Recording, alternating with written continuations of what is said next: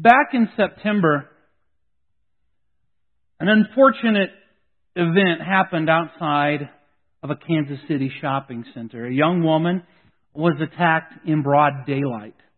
It was a brutal, humiliating attack. And no one intervened, no one stepped in to help, not even a security guard who just stood by and watched. As the assault continued, cars pulled off of the road into the parking lot to join the audience. And, and no one did anything except to, of course, pull out their phones and capture it on video. And maybe it's fitting then that the victim's mother first learned about the attack when she saw the video on Facebook. Sadly, such stories are not rare. They are common enough, in fact, that they have been given a name. It's called the bystander effect. Sociologists tell us that it is a social psychological phenomenon which makes people less likely to help when they witness something in a public setting like this. Now we might look at this and see it as some sort of evidence of the decline of society. But the origins of the term go back more than 50 years to 1964. A 28 year old woman named Catherine Genovese was raped and killed in separate late night attacks in Queens, New York. The assault unfolded over 30 minutes in three separate attacks. During that time, 38 respectable law abiding citizens witnessed as the killer stalked, raped, and stabbed this young woman. Twice he was spooked when somebody turned on their lights or talked to their neighbor. But he returned each time to finish the job. Of those 38 witnesses, only one person called the police, and this was after Catherine was already dead. One witness said that he, quote, didn't want to get involved. Another said, I was tired. I went back to bed. But most of these people were not cold hearted most of them were not unconcerned. Some of them were, were frozen by fear. If I intervene, something will happen to me. Some of them assumed that, well, somebody else has already called the police. Somebody else is already doing something because obviously a lot of people have to be witnessing this. Some of them assumed that, that others were more qualified to lend aid. And witnesses choose to remain bystanders for far more than just violent crimes. They, people will stand by as people drown, are trapped in fires, die of drug overdoses. And it's become common enough of a problem that, that states have passed laws that are designed to turn witnesses into first responders. Do you know what these laws are called? Good Samaritan laws. That's right. But a law can never move the human heart in the same way that merciful love can. Now, just the term Good Samaritan, it takes us to the Gospel of Luke, chapter 10, to one of Jesus' most famous parables. This story is known almost universally as the parable of the Good Samaritan, but you'll notice in the text that nowhere is he called good. Rather, it's the compassionate character of his kind, merciful love that has earned him this reputation. However, if you were among Jewish company in Jesus' day and you used the phrase Good Samaritan, you'd likely be punched in the face, if not worse. See, in the minds of the Jews, Good Samaritan, that was an oxymoron, a contradiction in terms like jumbo shrimp or military intelligence. In the mind of every Jew, there was no such thing as a Good Samaritan. I'll give you some historical context to this. You'd have to wind back the clock six centuries almost. It's a long time from our perspective. But the nation of Babylon had invaded the nation of Judah and conquered Judah. And they took many of the Jewish citizens into captivity and exiled them in Babylon, resettled them there. However, the poor, the unimportant, those that the Babylonian officials considered undesirable, they, they let them be. They could stay. Meanwhile, they brought in conquered peoples from other areas and resettled them there in Judah. And there the Jews that remained and these pagan idol worshipping people from other parts of the world, um, they intermarried, they interbred. Now, fast forward about five decades.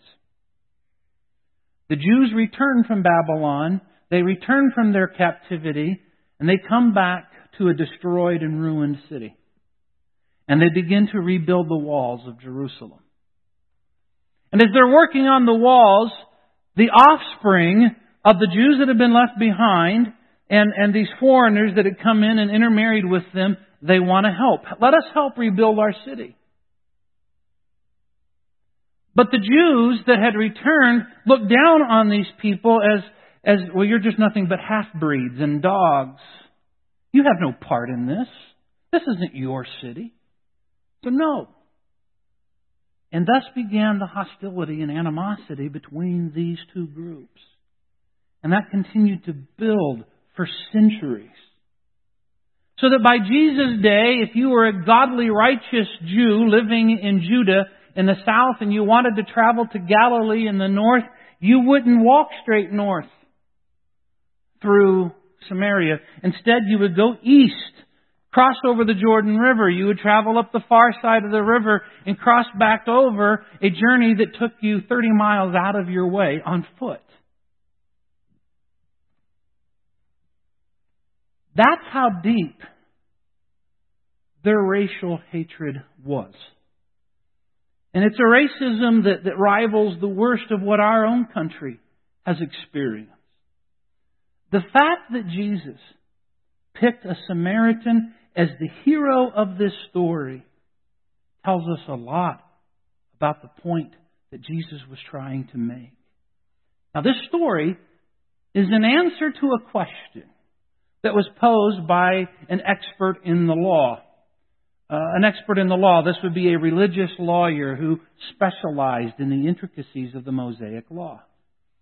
And as an expert in the law, he knew that the Old Testament law commanded Love your neighbor as yourself. And so he asked the question Who's my neighbor?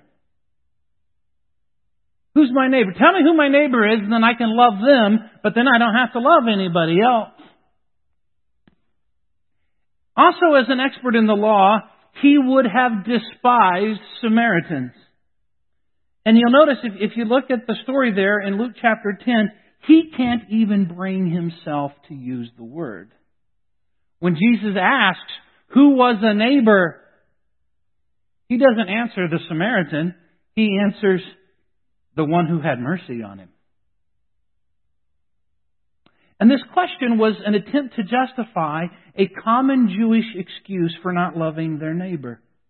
You see, God said, love your neighbor as yourself, but some of them interpreted it this way.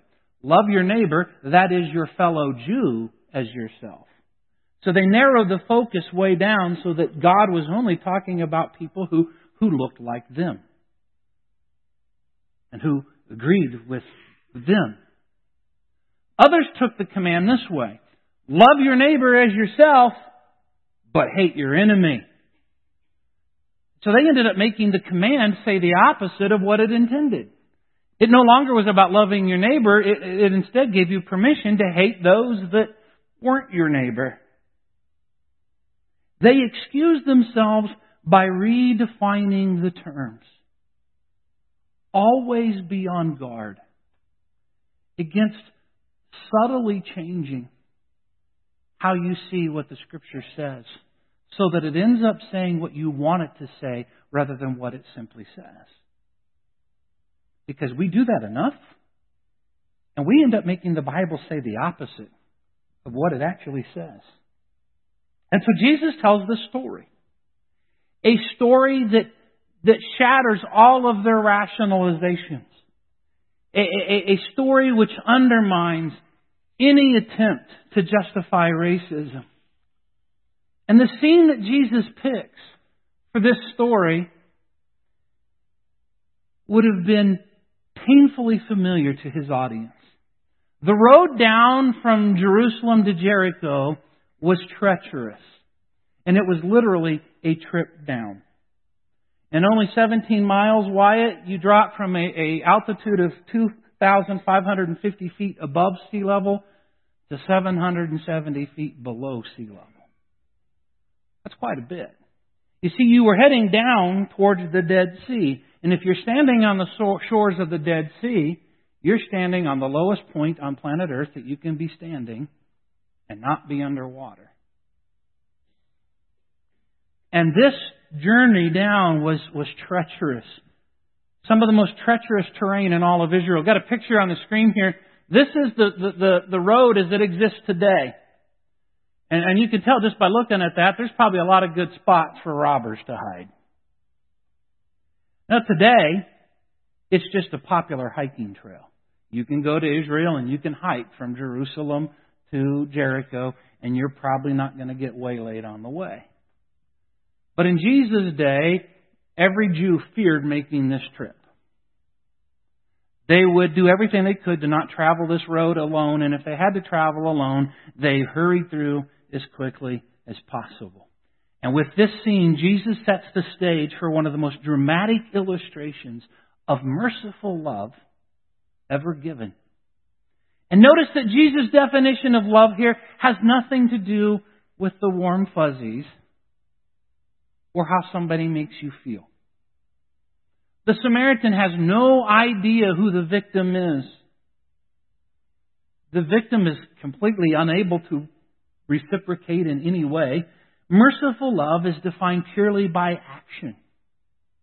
Doing the right thing, doing what is needed. Now, there are some people in life who are takers. What is yours is mine, and I'll take it. Mm, and, and that's the robbers, the thieves in this story. They're takers. Most people in life, though, aren't takers. They are simply keepers. What is mine is mine, and I'll keep it. Thank you very much. They're not criminal. They're not immoral. They're not mean. They're just minding their own business. They're just going about their own way. And the priest and the Levite are both keepers. Yet to Jesus' audience, they represented what it meant to know and to love God. But they did not show God's merciful love. But there are a few they're not takers. They're not keepers. They're givers. What's mine is yours, and I'll give it. Now, sitting here this morning, we're not Samaritans. I don't think any of us are Jewish. I could be wrong. Hopefully, none of you is a highway bandit. And none of you are a priest or a Levite However, I would say that in the eyes of the world, as a follower of Christ, you represent what it means to know and to love God.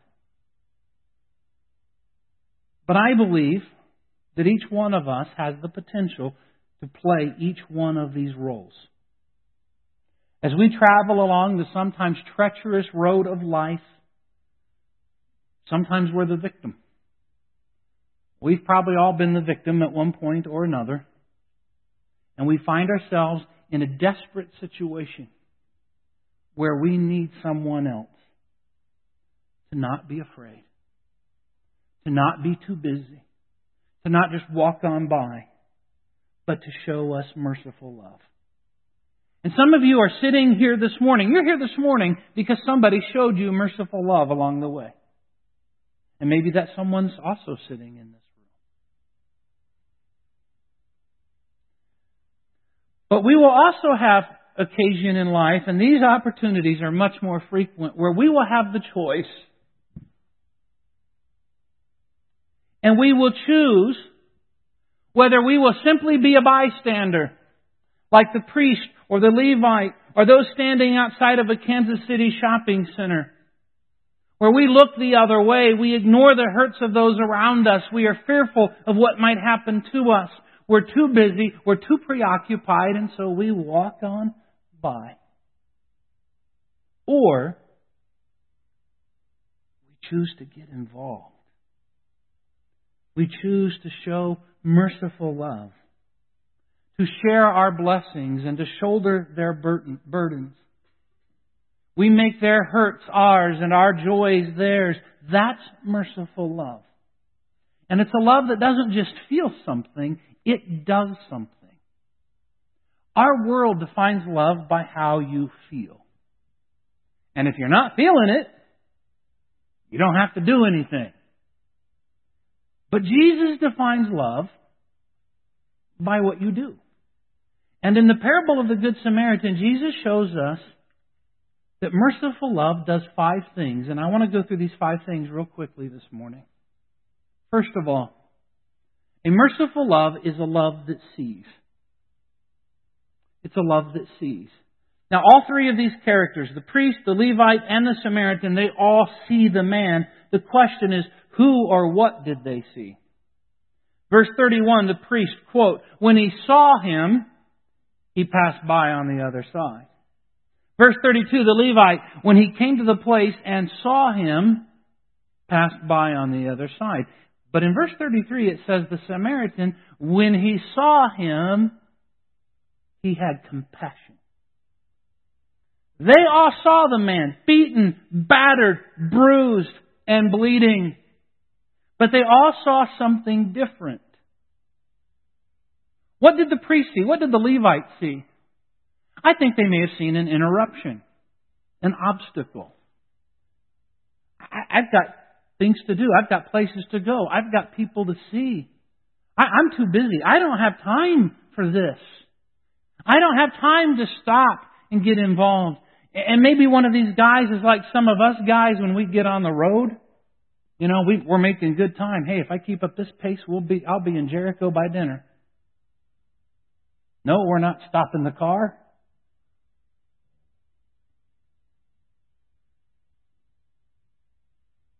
Maybe they saw him as a threat.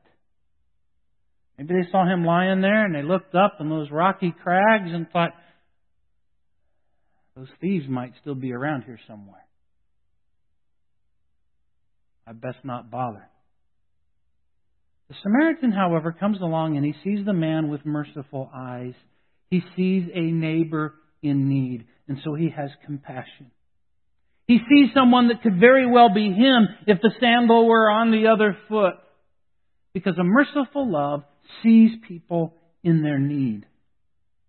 However, just seeing someone in their need isn't enough. Because you can see someone and it, it tugs on your heart. You might see somebody in terrible need and, and you even have to wipe a tear from your eye. You might even whisper a quick prayer Dear Lord, just please be with this situation.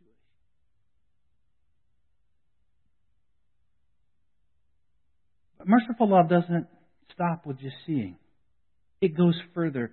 A merciful love doesn't just see, a merciful love goes. The Samaritan's compassion leads to action. Look at verse 34. He went to him. And this is where we first we see the first difference between the Samaritan and the priest and Levite. The priest and Levite both crossed by to the other side. They put as much distance as possible between themselves and the person in need. But the Samaritan comes along and he sees him and he goes to him. First responders are those that go to a problem when everyone else is running away. The police head into a violent gunfight when everyone else is fleeing and seeking cover. Firefighters run into a burning building when everyone else is running out. EMTs run towards those who are wounded and injured when the rest of us are, are rubbernecking from a safe distance away. Why do they do that? And maybe more importantly, how do they do that? Because our natural instinct is fight or flight. How do they go against this natural instinct and go toward the problem? They do it by training. Because they have trained to do the right thing the right way over and over again. Brothers and sisters, I believe that as followers of Jesus Christ, we have been called by our Lord and Savior to be spiritual first responders. We are to go to those who are hurting. We are to go to those in need because we have been trained by His Word. We've been trained by His example. We have been trained by His Holy Spirit working in our lives to love others with a merciful love. And so we need to go toward those that others run away from because a merciful love goes. Thirdly, a merciful love is a love that stays. The Samaritan doesn't just go to the man in need, he stays with the man in need. Merciful love takes time. He takes the time to put ointment on his wounds, to bandage them, to turn his own donkey into an ambulance. He doesn't freak out and he sees this bloody man and oh, I can't I can't put him on my donkey. He's going to mess up the upholstery. It's genuine donkey leather. The phrase that really sticks out to me, it comes at the beginning of verse 35, and it's, it's a phrase that we probably just skim right through. It's this. And the next day, and the next day,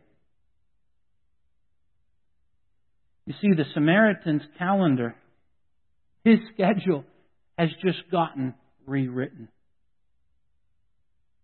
He stayed all night so that he could know that this man was okay and that his needs were taken care of. And I have to wonder how many times do I miss the opportunity to show Jesus love because I'm I'm looking at my watch. I'm looking at my calendar, I, my next appointment, my to-do list. I don't mind doing a little bit to help out, a little money here, volunteer a little there. But am I really willing to invest the time to stay and love with a merciful love? Are you willing to stay? Are we a church that stays? A merciful love is a love that sees. It's a love that goes. It's a love that stays. And fourthly, a merciful love is a love that gives. And we really see the Samaritan's love in his overflowing generosity. First, he uses his own supplies in verse 34. In verse 35, he pays two denarii to pay for his room at the inn and cover his expenses. That's two days' wages.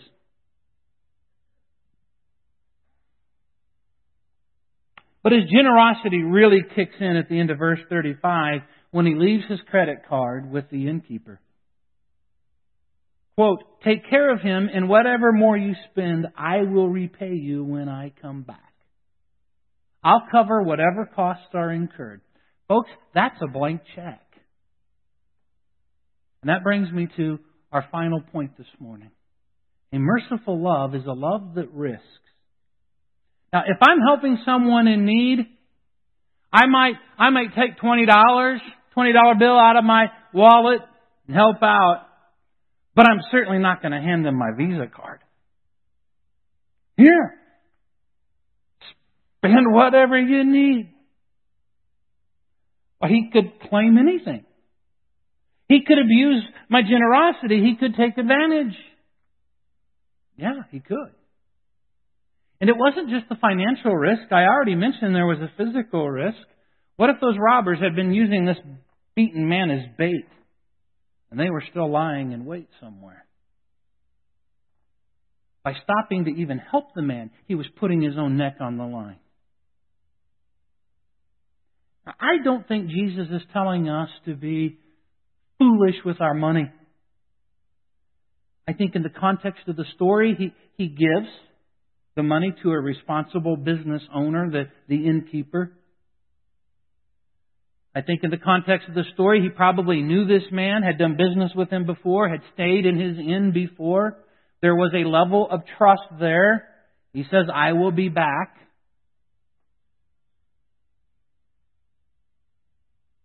But even with all of that, there's still some vulnerability. There is still risk.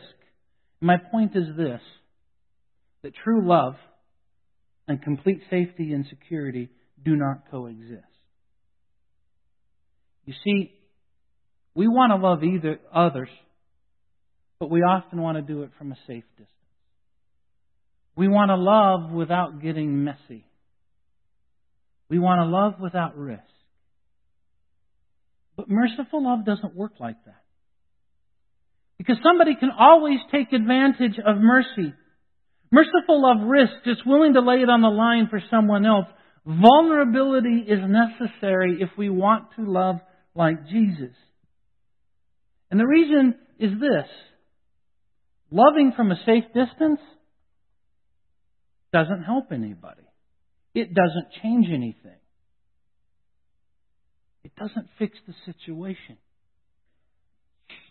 You've got to get close enough to get hurt yourself if you want to help somebody else. The Coast Guard has a motto You have to go out, you don't have to come back. Think about what that means. If there is a shipwreck or someone is lost at sea during a storm, as a Coast Guardsman, you've got to go out. Even if it means you don't come back. That's risk. But who other than the church has been sent by God to rescue those lost in the storms of life? This is what it is to truly love like Jesus. And think about this. Jesus didn't love us from a safe distance. He loved us from a cross. If Jesus wanted to love us from a safe distance, he would have stayed in heaven at his Father's right hand. I'm sure Jesus loved us in heaven. He loved us lots. And he could have just stayed there and he could have loved us from there. But do you know what? It wouldn't have helped us. It wouldn't have given me what I need. I would still be lost in my sins. I would still be without hope. I would still be without heaven if Jesus had loved from a safe distance. But it was that very love that drove him to leave his throne in heaven, to leave his Father's right hand, and to come to earth as one of us. To live life as one of us, to be exposed, to be vulnerable, to be at risk from the trials and tribulations and temptations that we all face every day. And he loved us so much that he risked everything on the cross. Made himself completely vulnerable so that he might wipe away your sin, that he might take away your guilt and give you new life. And he did this on the cross even knowing that most people, most of us, would not love him in return. Because narrow is the way, and few are those who will find it. He did it anyway. There was nothing safe about the cross. But that's our model for love. And that's how we are to love others. And so let me close by asking you a question. Given how Jesus loved us from the cross, is there any good excuse to not love someone?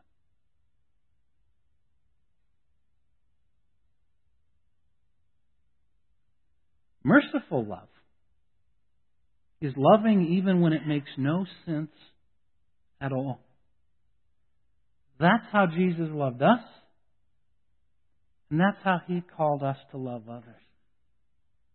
And my challenge for most of you here this morning is this that you will leave here this morning, that you will go out into your week, whether it's at work or at school neighborhood,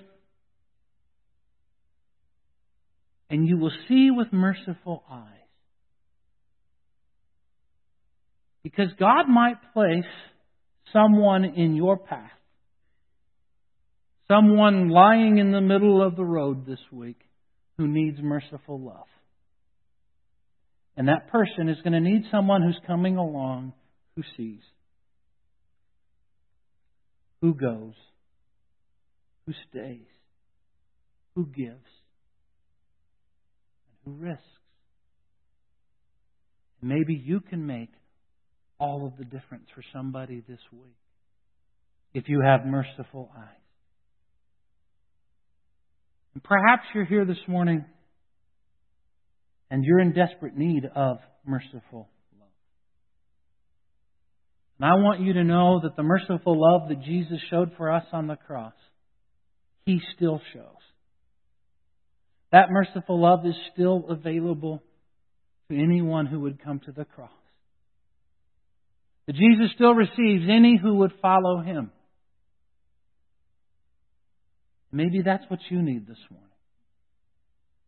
If today is the day that you want to follow Christ and make Him your Lord and Savior, as we stand and sing this song, come through these double doors right here. I'll be right out there in the other room. And come speak with me. We're going to stand and sing this song. And I'm going to invite the praise team to come back up here and lead us in this. And as we sing the song, just pay attention. Is God tapping you on the shoulder this morning? Is he saying something to you about what you need to do, what you need to see, where you need to go, what you need to give? Listen to what he's telling. Let's sing.